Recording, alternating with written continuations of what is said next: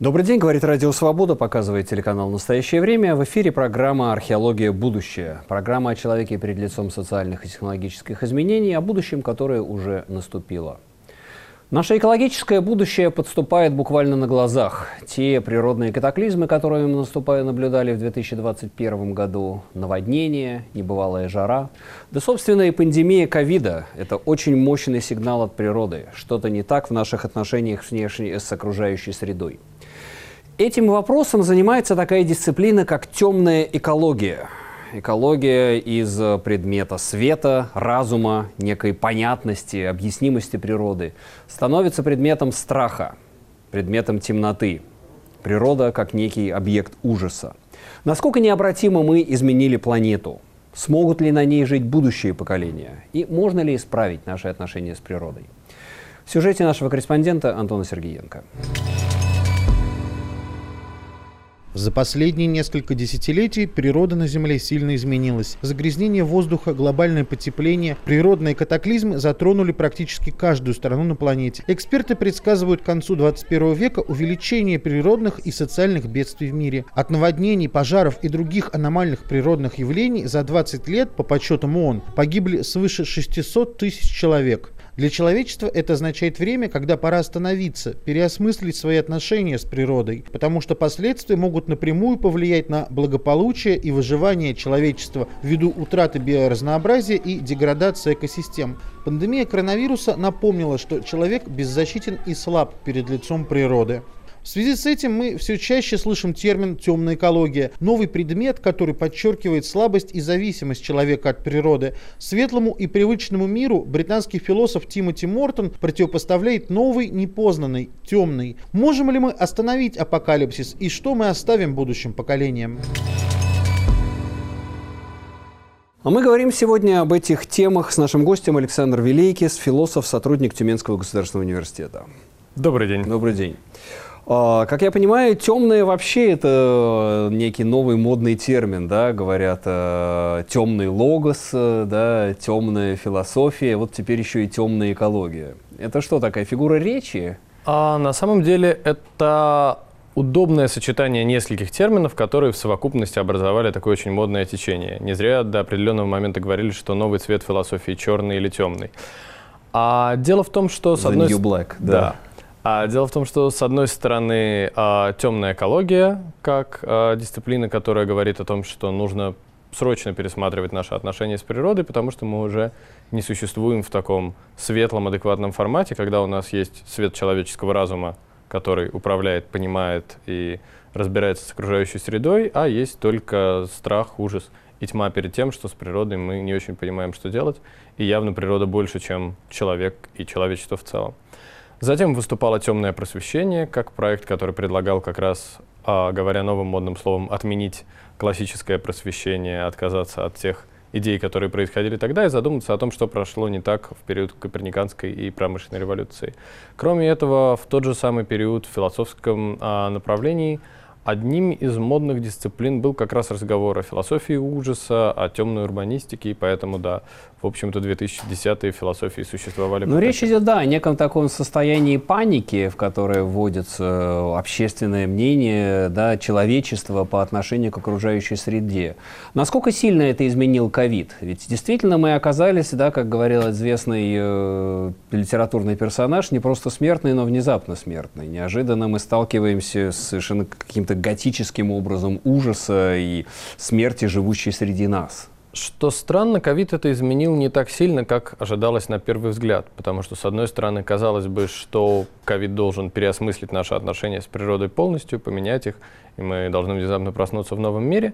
Но, по крайней мере, с интеллектуальной точки зрения мы очень быстро обнаружили, что большинство авторов и большинство мыслителей а подкладывают под ковид свои старые песни о главном, свои старые теоретические измышления основные, просто делая ковид одним из этих объектов. Возможно, в будущем нам только предстоит осмыслить ковид и предстоит осмыслить то положение, в котором мы находимся здесь и сейчас. Но, с другой стороны, уже эффекты глобального потепления, и кажется, что то, что мы наблюдаем с э, климатом в последние годы, это уже вот эти вот мощные такие звонки, второй, третий звонок глобального потепления. Да, Наводнения, пожары лесные, все небывалое. Небывалое наводнение со времен Средневековья, небывалые лесные пожары, небывалая жара плюс 50 в Ванкувере. А что касается глобального изменения климата и климатических аномалий, что, в общем-то, самое страшное в этом периоде, как раз не то, что климат меняется, к меняющемуся климату еще можно было бы адаптироваться, а то, что он меняется непредсказуемым образом. И как раз исследователи инфраструктуры отмечают, что перед этим, в общем-то, бессильны человеческие достижения и человеческие методы подготовки. В этом смысле это как раз намного более серьезная проблема, чем даже ковид, потому что если с ковидом мы уже научились как-то сосуществовать за последний год с помощью там, мер социального дистанцирования, вакцинации, а, возможно, вакцинами удастся его как-то купировать и сделать фоном повседневности. По крайней мере, мы видим, что сейчас повседневной жизни ковид ушел на второй или третий план. В то время как глобальное изменение климата – это та проблема, с которой нам точно придется существовать, и как показывают прогнозы наших коллег-климатологов, а скорее всего температура планеты поднимется на 2 или более градусов к концу столетия. Это та действительность, в которой придется жить нам, ну или нашим детям. И вот как раз здесь мы выходим к вопросу темной экологии. Что она предлагает? Смириться с этим как с неизбежностью? принять и, как, скажем, э, я не знаю, герой э, романтический, э, наблюдать, как, так сказать, жизнь превращается в руину и, так сказать, как герой, скажем, картины Каспара Давида Фридриха, смотреть, как одинокий ворон сидит над лесом. Наоборот, темная экология, как раз основа темной экологии – это попытка переосмыслить и отказаться от романтизма, потому что, в общем-то, романтизм и заложил наши отношения с природой в том ключе, в котором большинство из нас их имеет. он дает любование, да. Романтизм, да. он э, э, дает человек того же Каспара Давида Фридриха, да, этот путник над морем да. тумана, стоящий вандерер, он любуется и себя возвышает э, над этим горным пейзажем. Да, темная экология отрицает эту идею. Она говорит, что мы очень плотная часть природы и плотная не только с точки э, зрения того, что мы с ней сосуществуем, мы являемся ее частью. Большая часть ДНК, которую мы несем на борту, нам не принадлежит. А, и темная экология говорит о том, что с одной стороны нужно понять и принять природу такой, как она есть, большой, меняющейся, могущей изменить человеческое существование. Мы видим, что когда мы живем рядом с гиперобъектом, как природа Гиперобъект — это объект, который несравнимо больше, чем мы. Еще а один термин э, да. Тимоти Мортона. Да, у Тимоти Мортона есть очень хорошее лаконичное прояснение того, как бы, чем отличается гиперобъект от какого-то обычного повседневного объекта. Это был мысленный эксперимент. Он говорит, можете ли вы представить себе бесконечность? В принципе, человеку несложно представить себе бесконечность как абстрактную величину. Можете ли вы представить, например, 100 лет, 150, 200? И когда человек стоит в вопросе того, что ему нужно представить промежуток дней, проживаемый больше, чем его жизнь, наше воображение оказывается бессильным, потому что, чтобы представить, что такое прожить 100 или 200 лет, эти годы нужно как минимум прожить. Тимур Тимуртон говорит, что то, что невозможно для человека, совершенно спокойно для того же урана. Его период полураспада намного больше, чем несколько сотен лет. И в этом смысле Тимоти Мортон говорит о том, что когда мы сталкиваемся с чем-то вот таким очень большим, мы чувствуем панику, чувствуем собственное бессилие, чувствуем то, что мы никак не можем на него повлиять. Это вот как раз выпадение из нормальной Это да, другое понятие времени. Об этом, по-моему, говорили еще Лэш Ури, вот это вот понятие ледникового времени что мы сталкиваемся с, с новыми, так сказать, понятиями ледниковых эпох или тоже полураспад урана. Да? Мы употребили ядерную энергию, мы произвели ядерные испытания, мы оставили в природе уран, а он будет лежать и полураспадаться еще многие столетия после того, как нас на Земле уже не будет. Да. То есть человек... И, и в этом, наверное, суть эпохи антропоцена. Да? А, ведь говорят же о новой геологической эпохе, которая наступила вслед за Голоценом. Да, антропоцен — это в представлении современных ученых. Кстати, например, в Америке понятие антропоцен уже существует в учебниках биологии. Я не знаю, когда это произойдет ли это в России, но очень прекрасно, что на Западе этому уже обучают школьников и объясняют, как это работает. В чем суть эпохи антропоцена? Ан... Это эпоха человека, эпоха, когда человек воздействует на природу больше, чем природа на Нет, человека? это эпоха, в которой человек оставил необратимые следы на теле планеты. То есть здесь mm-hmm. мы не говорим о том, что человеческое влияние больше, чем влияние на природу. Мы говорим о том, что он в принципе наследил так, что это нельзя убрать. И ученые имеют три примерные даты, когда начался антропоцен. Так. Первое – это неолитическая революция, когда человек перешел от скотовладельчества и кочевого образа жизни к, собственно, возделыванию к земли. возделыванию земли. И тогда же примерно мегалиты, он человек начал первые объекты строить. Да, первые строительства. Не в пещерах жить, а уже сам строить свой дом. Первое строительство, оккультуривание растений, оккультуривание животных. А философы называют это письмом по телу земли, потому что когда он ага. распахивает землю, то он, собственно, испытывает процедуру письма и как-то эту землю контролирует. Неолитическая революция. Да. 10, 10 э, тысяч лет назад. Да, это первая возможная дата. Вторая возможная дата начала антропоцена – это промышленная революция. А, то есть середина 19 века, время непосредственно очень близкое к нам. Почему промышленная революция предполагается когда-то антропоцена? Потому что с экологической точки зрения это время, когда национальные государства перестают, э, перестают существовать в рамках своих границ просто потому что фабрика где-то в Манчестере уже влияет на, например, Бирму или Индокитай, потому что она подогревает планету, выбрасывает, собственно, углеродный след и изменяет климат целиком. И вот когда действие в одной планете, что называется, без объявления войны может изменить климат и изменить ситуацию в другой, точке, это да. вторая точка антропоцена. И третья — это, конечно же, атомное оружие. Это момент, когда радиоуглеродный анализ перестал быть на 100% точным, потому что человек оставил свой атомный след в а в Земле это как раз то время, когда люди вмешались уже не только в пространство, но и в историю во время. Ну, то есть выпадение историю. радиоактивных изотопов, да. и если там будут керн брать откуда-то льда, то все равно там да. будут э, обнаружат. А, то есть это три точки антропоцена и а, темная экология что говорит? Э, что нужно нам э, изменить наше отношение к природе, пересмотреть э, вот эту вот идею в утрированной форме, не стоит же от милости у природы взять их у нее наша задача, то есть да, вот это вот да. модернистское, просвещенческое отношение, потребительское целом, отношение к природе. В целом темная экология предлагает ровно это, предлагает сесть, остановиться и задуматься о своих отношениях к природе, но при этом важный момент, что темная экология не предлагает не предлагает поддаваться панике. То есть это не разговор о том, что нужно паниковать, бояться или, например, махнуть рукой и сказать, ну раз климат все равно меняется, я могу там продолжать загрязнять атмосферу и не переживать о том, что происходит с Землей. Это скорее такое очень решительное предложение вернуть любопытство в наш окружающий мир.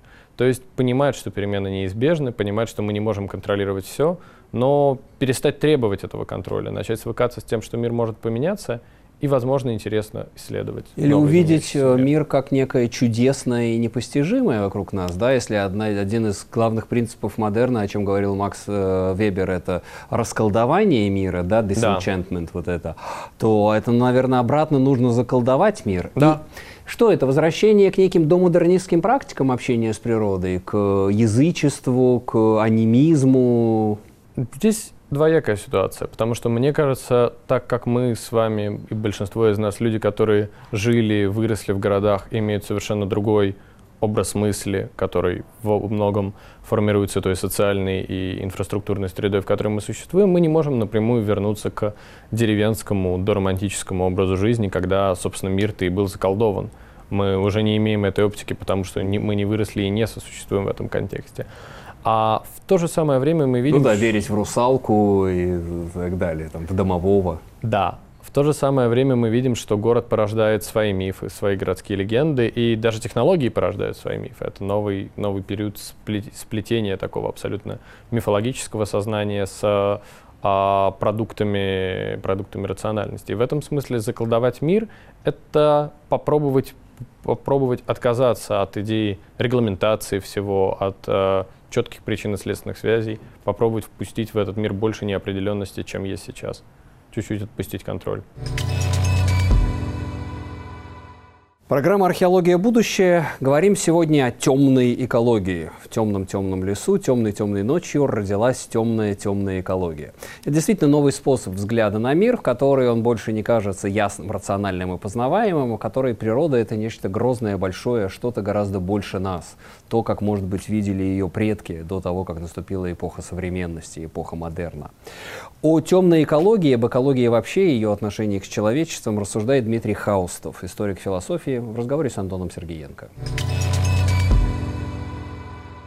Тут сложнее. Она не предполагает выход из порочного круга экологической деградации. Она скорее сталкивает нас с мыслью о том, что наши судорожные параноидальные попытки выйти из экологической деградации теми средствами, которые нас загнали в эту экологическую деградацию, это очень серьезное противоречие, и это наша с вами могила. Да? И поэтому темная экология отличается от экологии просто тем, что она не предлагает вам решений, выводов, не предлагает вам, упаси Господи, технических средств разрешения этих проблем, потому что этими же самыми техническими средствами эти же самые проблемы и были созданы.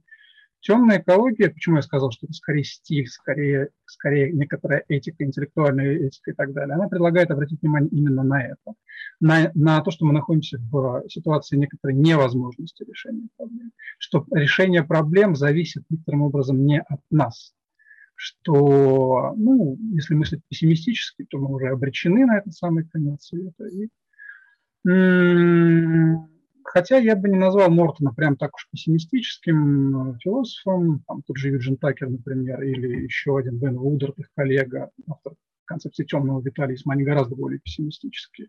Мортон нет, он сохраняет какой-то задор, может быть, какие-то его буддистские симпатии ему в а, помогают всячески. То есть он он предлагает с некоторой улыбкой, умиротворенной и квиетистской посмотреть на эту ситуацию и попытаться помыслить экологию без природы. Это, можно сказать, синоним темной экологии. Экология без природы. А, почему без природы? Ну, в принципе, я уже сказал почему. Потому что природа это, это понятие уже нагруженное некоторым шлейфом просвещенческого мышления нагруженная шлейфом вот этих вот просвещенческих и постпросвещенческих катастроф. Поэтому такие философы, как Мортон или его коллеги, например, Бруно Латур, а, предлагают отказаться от понятия природы. Они вводят экологию без, без окружающей среды. Да? Потому что природа – это то, что противопоставляется человеку, человеческому духу, человеческой технике, человеческой науке и так далее. Но именно это противопоставление, да, нагруженное этически, политически и так далее, оно и привело нас к этой ситуации. Отсюда экология без природы. Дмитрий Хаустов, историк философии, в разговоре с Антоном Сергеенко. Да, в самом деле, ведь если подумать, то понятие окружающей среды, оно очень эгоистично, антропоцентрично, да? Это то, что окружает нас, мы центр этой окружности. Ставит человека, да, или даже по-немецки называется «умгебунг», окружающая среда, это «ум», да, «умвельт», окружающий нас э, мир. И что, тогда надо как бы полностью, как бы не отказаться из природы, а изъять человека – вот этот антропоцентрический взгляд, да, эту революцию, которую Ренессанс вел, да, революцию перспективы, что все начинается у нашего зрачка, природа начинается от нашего зрачка. В этом смысле не случайно темная экология, как и многие современные философские учения, пытаются опираться не на Ренессанс и не на романтизм, а на эпоху барокко. Потому что если мы обратим внимание на барочную живопись или на барочную скульптуру, мы увидим, что одним из а, главных ценностных элементов а, подобной, подобного искусства заключается непонимание того, где картина заканчивается и на окружающей э, начинается, собственно, мир, или где заканчивается скульптурная группа. А есть британский социолог, исследователь Джон Ло, который написал а, прекрасную книгу, переведенную на русский язык после метода, знакомую русскоязычному читателю по ней. А в последние годы своей работы он написал целую книгу о возможности социологии барокко, где показывал, где, исходя из логик, которые, собственно, использовал искусство барокко, их можно применять на оптику антропологических, социологических исследований и очень сильно изменить не только наше представление о природе, но и об окружающем нас обществе. Мне кажется, что Россия а, одно из таких пространств темной экологии, где человек уже смирился с разрушением окружающей среды. Я хотел поговорить о двух как бы, территориях, которые вам близки. Во-первых, э, мне кажется, у вас был очень интересный проект исследования Мурманска, да, окрестности, и тот же, мне кажется, Тимоти Мортон в Никеле был тоже разрушенный экологический пейзаж. И второе, о нефтяных промыслах Тюмени поговорить, темная экология российской нефтянки. А, вот, так а, как вы считаете, в России действительно уже такой несколько буддийский взгляд на то, что разрушена окружающая среда, но вот мы живем вот в этом вот разрушенном пейзаже. Это как раз зависит от тех регионов, которые мы исследуем, потому что то, что мы смотрели на нефтянки, то, что мы обнаруживали, когда работали с исследованиями нефтянки, это внезапно совершенно потрясающий такой прямо мортоновский мир анимизма, где люди, которые работают непосредственно на нефтедобыче, непосредственно там геологоразведке и работают, что называется, в поле, а до определенной степени, подобно нашим предкам, верит, что нефть живая, что ее надо заговаривать, с ней надо взаимодействовать. Чтобы... С нефтью? С нефтью, чтобы ничего не произошло, ничего не случилось. А то, что в, собственно, рациональном сознании называется суевериями. Причем, что интересно, когда человек уходит с полевой работы и возвращается на работу кабинетную или приходит на нее, растет по службе, то спустя где-то год-полтора нефть превращается буквально в несколько цифр. Сколько добыто, какова на нее цена, и про весь этот первобытный анимизм, к которому человек вернулся, mm-hmm. оказавшись в поле, он совершенным образом забывает. Поэтому мне кажется, что как раз те люди, которые непосредственно работают на нефтянке, они думают из нее, о ней откуда-то свысока, вернулись к очень старым, достаточно демократичным отношениям к природе. То есть это не попытка ей повелевать, это не первобытный страх, но первобытное желание ее заговорить, ее чтобы заговорить. она была Ну да, это потому что нефть это все-таки такая органическая сущность, да, в ней э, миллиарды лет вот этих вот погибших живых существ, которые, так сказать, силой земной коры были переработаны в эту жидкость, несущую в себе солнечную энергию, накопленную за эти миллиарды лет. Да, да. Что касается же Мурманской и Мурманской области, там а, существует другая ситуация. Там отношение к природе, отношение к окружающей среде наложилось на воспоминания о очень благостном для людей времени в эпохе города, а именно 80-х, 70-х, когда город рос. Потому что Мурманск, как мы с вами понимаем, во многом вырос и стал таким большим благодаря огромным советским дотациям и, в принципе, этому советскому монументальному проекту по благодаря покорению. рыбе покорению Арктики. Нет, не только Нет. благодаря рыбе. Основная идея как раз была а, иметь крупный город за полярным кругом Форпост. на да, на границе, собственно, с натовской страной Норвегией. В принципе, главную базу Северного флота, ну, да, где там, есть Североморск, Североморск все остальное. Да. То есть в Мурманске главным ресурсом была не столько рыба, сколько население, которое туда отсылалось для того, чтобы это была заселенная территория. И, собственно, поэтому были такие колоссальные дотации в советского периода. И мурманчане, вспоминая советский период, говорят о том, что это очень прекрасное, благостное время, когда а микрорайон мог вырасти за месяц просто. Вот, собственно, за месяц появляется новый микрорайон. А, и люди, которые остаются жить в Мурманске, вспоминают об этих временах с нотками счастливой ностальгии. Поэтому, когда сейчас появляется большая стройка, в отличие от других регионов севера, когда большую стройку ассоциируют с загрязнением природы, появляются некоторые экопротесты, недовольство и прочее, в Мурманске это не происходит, потому что там стройка накладывается на этот миф о счастливых деньках, и люди думают, что вот это некий городской ренессанс, как будто жизнь mm-hmm. снова забила ключом. Но на самом деле там идет депопуляция. Да, с э, периода 91 года по современность э, Мурманская область в целом сократилась, если мне не изменяет память, примерно с миллиона четырехсот тысяч людей до 700, то есть практически в два раза. При этом сам город Мурманск сократился в два раза, несмотря на то, что к нему присоединяли административным образом новые территории. То есть советский Мурманск географически был в несколько раз меньше и при этом обладал большим населением в два раза. Но при этом еще надо говорить об экологической деградации этих территорий. Тот же никель, в который ездил, да. э, так сказать, и всякие, так сказать, алюминиевые города, и, так сказать, и Норильска тут, конечно, можно вспомнить, и Воркута, э, и экологические катастрофы, которые зимой постигают многие северные сибирские города. Да, это достаточно частая история, и здесь, мне кажется, по крайней мере, я хочу верить, что в России в какой-то момент начинается период, когда корпорации задумываются о экологической ответственности, потому что мы видим, что некоторые корпорации готовы вкладываться в разнообразные проекты по изучению природы, спонсируют выставки здесь, в Москве, в Третьяковской галерее, еще где-то. Конечно, хотелось, чтобы это было не только замечательные выставки, но и дотации непосредственно в тех местах, в которых они добывают, забота о, собственно, чистом производстве. Потому что, например, а Норвегия и норвежские проекты нефтедобычи доказали, что ее можно добывать практически безотходным образом. Там существует проект, который в последнее время пытается реализоваться. Это проект кочевых городов добывающих, когда небольшой город развертывается рядом с добывающими вышками, живет, пока там есть нефть, пока ее добывать целесообразно, потом сворачивается. И главная идея — это делать zero waste. То есть, чтобы город ушел, исчез и после себя не оставил следов чтобы а, природа была вот в том состоянии, в котором она была. Как прийти в лес и, собственно, убрать, убрать, за, собой, убрать, да. убрать за собой. В то время, как, например, мы можем посмотреть на советскую Воркуту и видеть, какие заброшки, руины, что остается после того, как уезжают люди. Потому что люди-то оттуда уезжают. В Воркуте, опять же, такая огромная а, депопуляция населения, и там куча просто заброшенных городов, которые сейчас, а, естественно, с одной стороны, обладают определенным потенциалом для вандализма, а с другой стороны, потенциалом для современного искусства. Логика, логика советской индустриализации советского освоения территории, по-моему, это вообще логика руинирования. Если посмотреть на территорию России, она вся сплошь покрыта шрамами вот этих вот великих строек социализма. Это и миллионы пустых бочек, оставленных на северном побережье, радиационные маяки, а, радиоактивные свалки и, так сказать, да просто даже проехать по ближнему, по дальнему Подмосковью, еще, так сказать, неосвоенному э, девелопментом, все вот эти остатки каких-то металлических конструкций, ферм, техника ржавеет, брошенная в полях.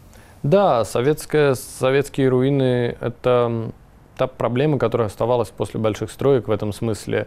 Возвращаясь к барокко, как в барокко все происходило на фоне римских руин, у нас все происходит на фоне советских руин. Да-да-да, это хороший очень образ такого пост, пост, постсоветского барокко. Говорит ли это последний вопрос, который мы успеем обсудить, о неком антиэкологическом мышлении, которое существует в России? Что мы живем на окраине некого бескрайнего леса, и можно туда выносить все свои издержки? В Советском Союзе оно существовало на 100%. В современной России до определенного момента оно тоже абсолютно точно и абсолютно существовало и работало. Мне кажется, что благодаря усилиям, которые делаются сейчас с точки зрения просвещения, с точки зрения разговоров о нашем изменении отношений к окружающей среде, разнообразных низовых инициатив, например, про раздельному сбору мусора, по сортировке, по попытке а, все-таки взаимодействовать с мусороперерабатывающими заводами. Мне кажется, в глазах нового поколения как минимум это отношение меняется, и, возможно, мы ну, не да, столь в отношениях мышления, мне кажется, новое поколение, оно гораздо более экологически озабочено, чем, э, так сказать, поколение, выросшее в советской да. ресурсной парадигме. Ну что ж, Александр, спасибо. Спасибо за этот разговор. Э, Александр Великис, философ, сотрудник Тюменского госуниверситета, был у нас сегодня в гостях. Ну а нам идея темной экологии еще раз напоминает о том, что природа — это огромная непознаваемая сущность, на окраине которой мы живем, с которой мы должны взаимодействовать в России или глобально в мире. И это еще один раз призыв к нашей экологической ответственности и заботе о будущем планеты. Это была программа «Археология. Будущее». Меня зовут Сергей Медведев. Оставайтесь с нами. Радио «Свобода» и телеканал «Настоящее время».